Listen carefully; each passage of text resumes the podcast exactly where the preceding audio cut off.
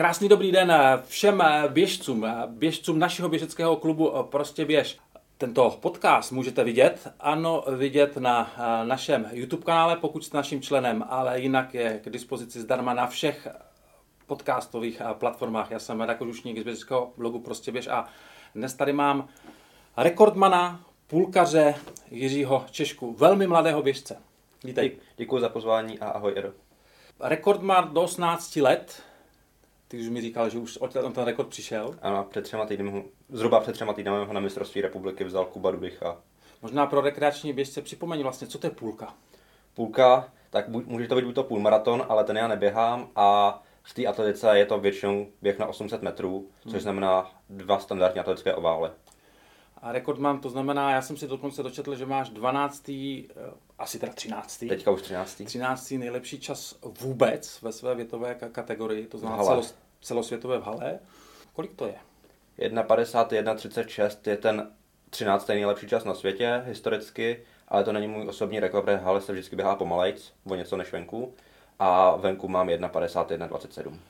To znamená, ty kdybys běžel vlastně stejným tempem kilometr, tak ho máš tak jako něco za dvě minuty a kousek.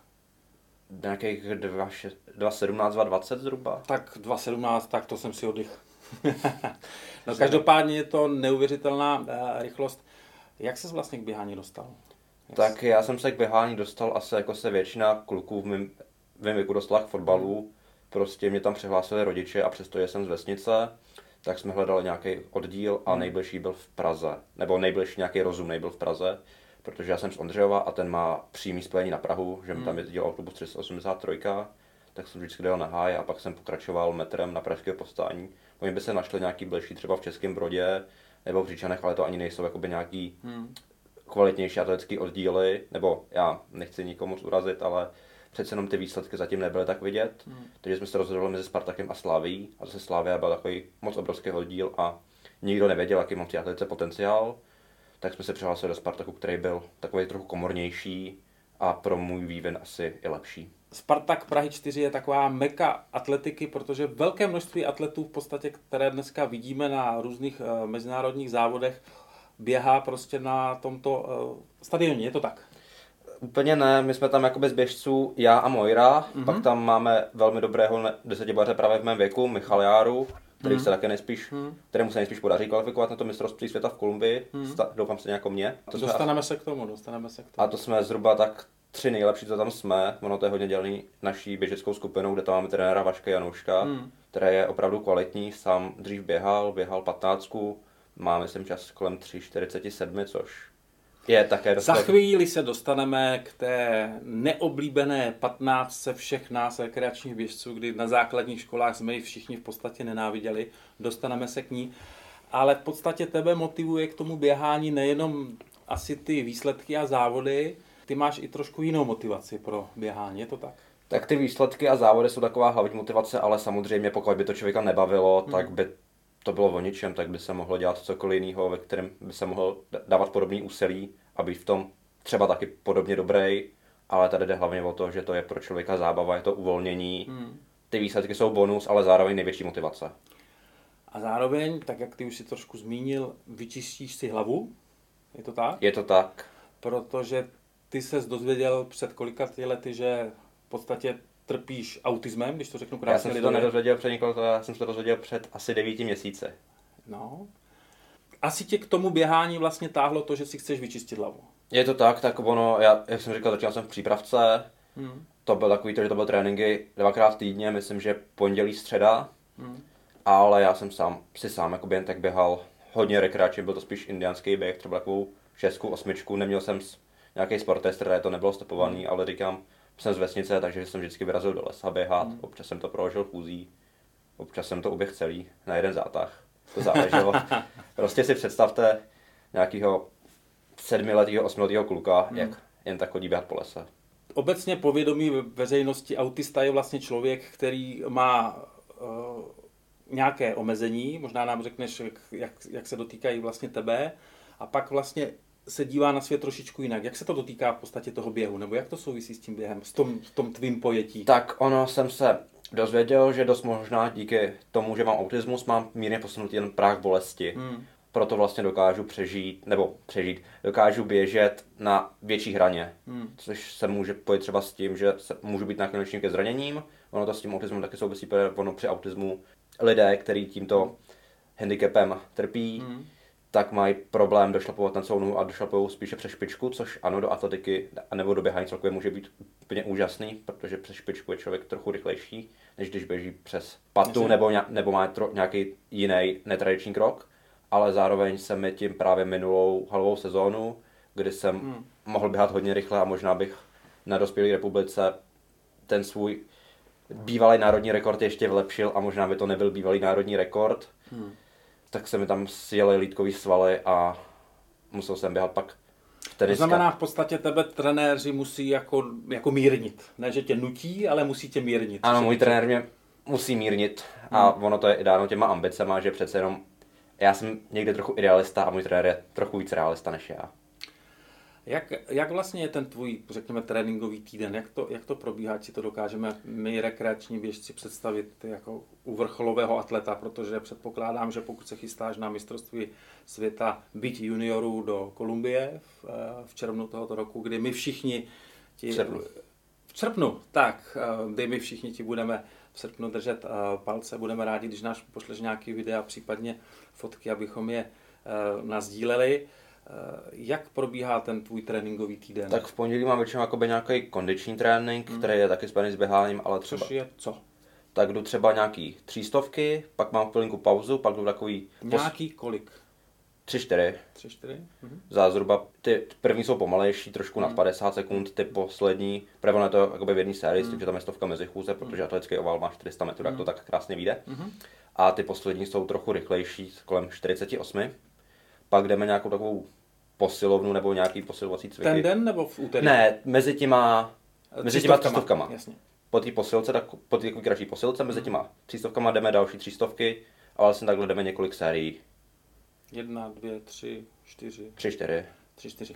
Pondělí. Úterý? Pondělí. Úterý mám ANP, což je vlastně práh, kde se vyplavuje laktát, ale zároveň je to takový vytrvalací tempo, třeba tempo na pětku, to jdeme Prostě ten tempový běh, se Tem- tomu říká. Ne, ne, tempový běh je něco jiného. Hmm. to jsou úseky, kde chodíme třeba dvojku, pak minuta pauza, dvojku, minuta pauza a takhle. Dvojku kilometrů. Jo, dva kilometry. Jasně. To je úterý. Hmm. Ve středu jdu nějaký klus, dejme tomu 10-12 kilometrů. Hmm. Ve čtvrtek jdeme kritickou rychlost, což jsou úseky třeba 800-400 metrů, kdy Hmm. tohle to jdeme jako v jedné sérii s minutovou pauzou.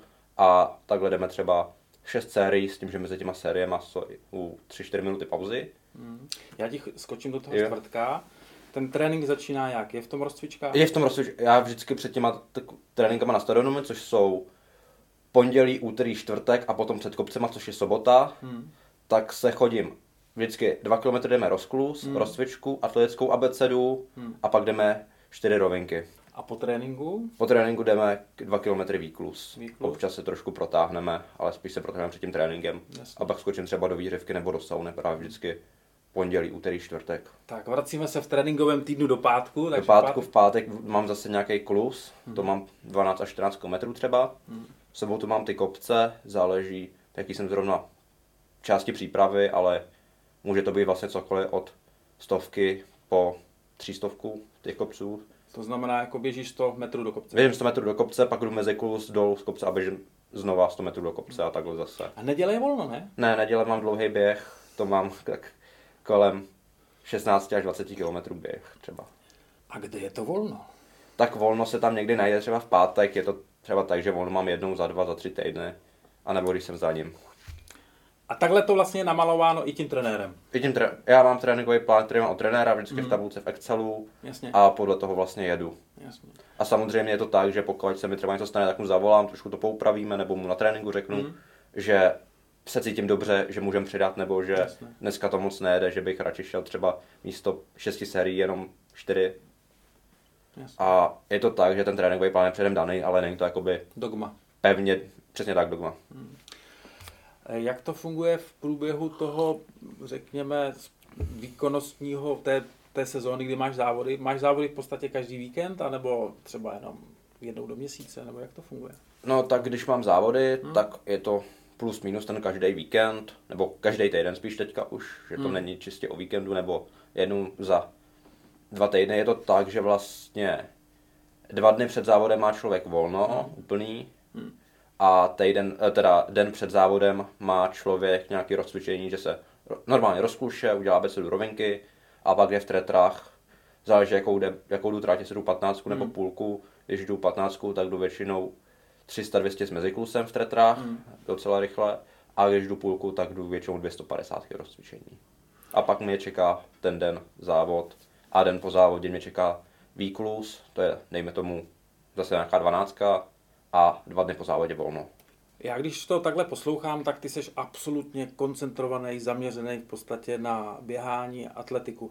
Je tam ještě čas na další aktivity typu škola, jako uvažování o tom, co chci být prostě, až, až budu troš, trošičku starší? Je tam tak čas se tam vždycky najde, přece jenom člověk má 24 hodin času denně. No ale jako já můžu říct za nás starší, že já mám pocit, že ten den se nám zkracuje, takže u tebe je ještě asi dlouhý. já jsem mladý, takže zatím ještě ten čas se najde. Do školy chodím standardně, nemám zatím žádný Jasně. individuální plán. Je to ty tak... budeš letos maturovat? Ne, já jsem... Za rok? Ani ne za rok, já jsem měl odklad, protože já jsem narozený v červenci Jasně. a moje máma nechtěla, aby jsem byl nejmladší ve třídě, mm-hmm. tak jsem měl, jak se říká, odklad mm-hmm. a budu maturovat za dva roky tedy. Teďka jsem v, druhém, uh, v šestém ročníku víceletého gymnázia, takže jakoby v druháku. Jasně, takže ta úvaha, jako co dál vlastně s, s tvým životem ještě zatím je tak jako uložená u ledu. Ne tak úplně, já tuším, čemu jsem se chtěl věnovat. Chtěl bych no jsem... tak jsem s tím, jestli to není já se, pra... Ne, já jsem chtěl právě pokračovat. Chtěl bych jsem asi jít studovat právo hmm. a zároveň bych se chtěl věnovat politice, protože jak určitě nakousneme, nebo jak už jsme vlastně nakousli, tak trpím tím Aspergerovým syndromem. Hmm. A když jsem byl v těch psychiatric, psychiatrické léčebně, tam jsem strávil tři týdny, tak jsem si říkal, že takhle asi ne, že to je takový ne, ty, máš, ne... ty máš tu zkušenost vlastně zevnitř, jako a teď ti řeknu možná takovým tím termínem zase lidovým, ty jsi byl v podstatě v blázinci.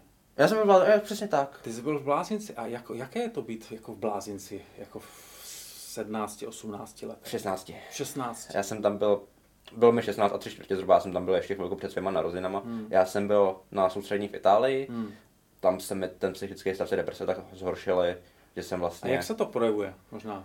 Teď jsme, jsme se bavili o tom, že jako, i možná díky tomu jako běháš rychle, ale jako, jak se to projevuje? Tak to zase nesouvisí s tou depresí, to souvisí potom s tím Aspergerovým syndromem. Ta deprese hmm. se zase projevuje trochu jinak. Teď ji nemáš, jo? Teď Te... ve studiu.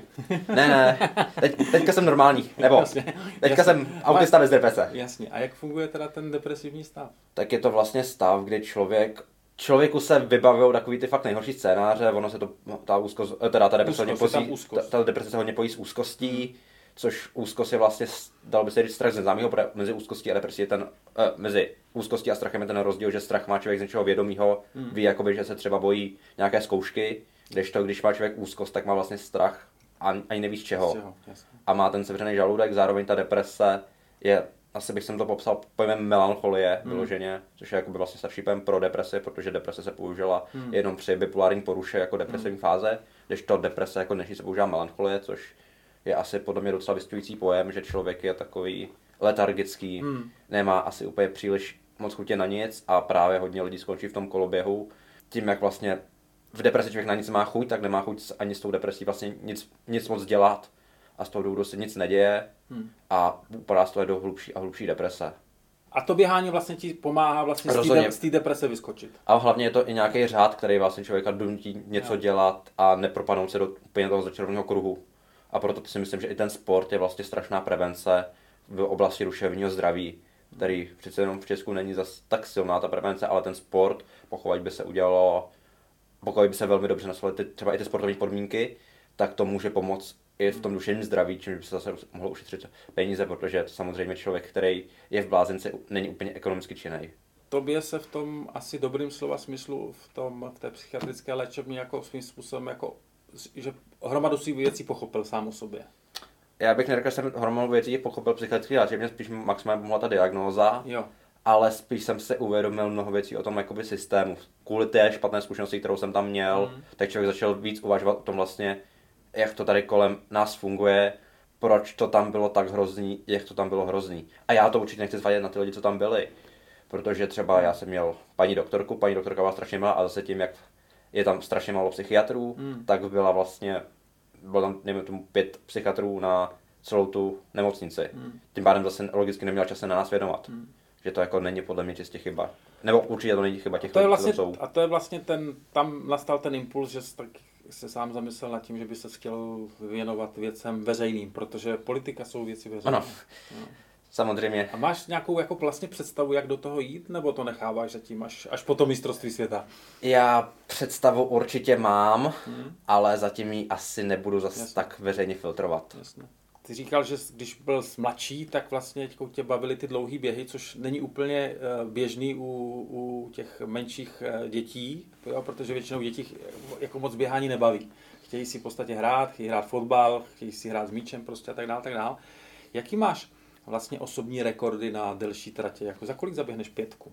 Tak teďka by jsem pět, nebo takhle, osobní rekord, co jsem jeď, běžel jakoby v tréninku, Hmm. mám okolo 16 minut, ale to je čistě tréninkový. A co jsem běžel tak jako na neoficiálních závodech, takže dejme tomu závodní osobní rekord mám kolem 27 minut, protože to jsem běžel někdy v 8 letech na takovém běhu. Pětku v osmi letech za 28. Jo. Jo, tak to je Ne, jako 28, 27 možná. 20, 27. A 27 dneska, dneska dáš pětku v podstatě za 16, jako tréninkově. Tréninkové. To znamená, pro tebe taková ta představa, jako svého času zátopková rekordu, jestli si dobře vzpomínám, tak ten to měl něco pod 14, tak jako je reálná.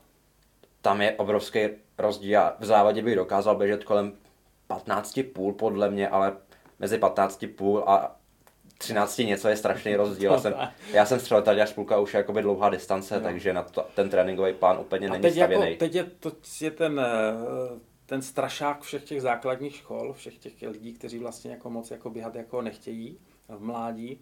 Eh, Ta patnáctka je vlastně taková jako prasácká trať. Je, já, I pro tebe. jo, tak já vždycky, já často, když ji dobíhám, tak potom bleju, Jasně. protože i když jako neběžím, bylo, třeba vyloženě naplno, já jsem teďka běžel Mm. V pondělí ďáblickou míle, což takový sranda zával, prostě Mm. vyloženě z přípravy, 4.02, čas jako Jasně. Ne, není špatný, ale je to prostě dáno tím, že já jsem tam šel jen tak po škole, neměl jsem tam, jako, nebyl to závod, bylo to tak, že jsem běžel vyloženě sám a i tak, jako přesto, že jsem nešel vyloženě nějakou hranu, tak pak člověku nebylo úplně nejlíp. Tobě vyhovuje jako i fyzicky z toho důvodu, že potom nezvracíš ta půlka. Tak vyhovuje.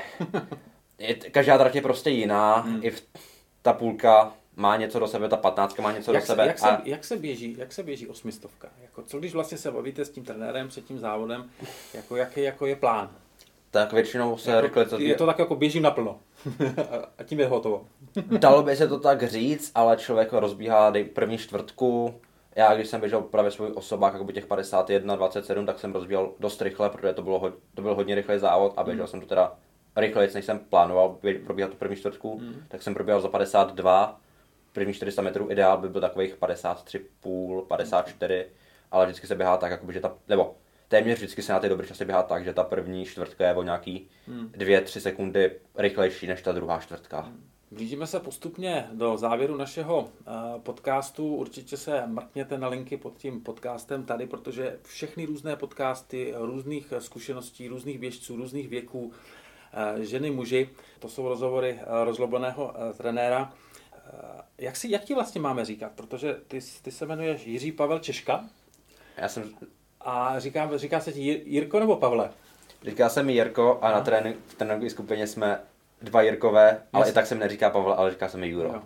Takže, takže Juro, my ti přejeme hodně štěstí nejenom do té eh, Kolumbie, kde doufám, eh, že budeš sdílet své pocity a zážitky s naší, s naší běžeckou komunitou, ale popřejeme ti hodně štěstí v tvém určitě budoucím zajímavém životě. Děkuju, jsem rád, že jsem mohl být hostem.